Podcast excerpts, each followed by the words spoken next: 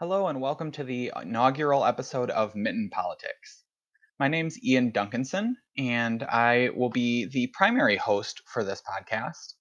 You'll have to bear with me because this is the first time I've ever created a podcast, but I've been very excited to do this for a while.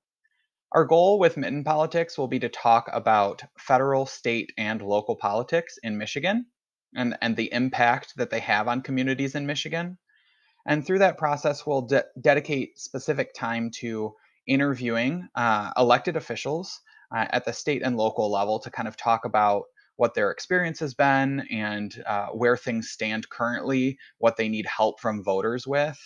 We'll also spend some time interviewing candidates as we approach elections so you can kind of get to know who they are and where they stand. And then we'll also always have an opportunity for questions.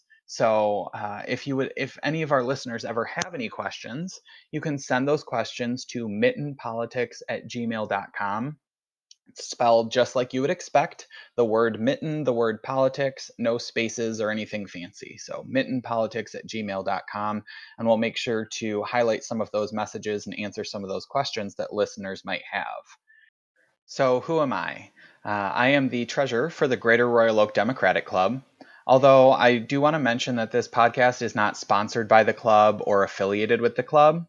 Um, I will periodically have people from the club who I interview about their opinions and for their commentary on on certain events and things like that. So it won't always just be me talking to you. There will often be another person that I'm interacting with, conversing with, or interviewing uh, as part of the podcast process. Thank you so much for listening today, and we should have our first episode out uh, relatively soon. And our goal will be to have a new episode about every two weeks to start, and uh, we'll kind of go from there. We look forward to seeing you soon.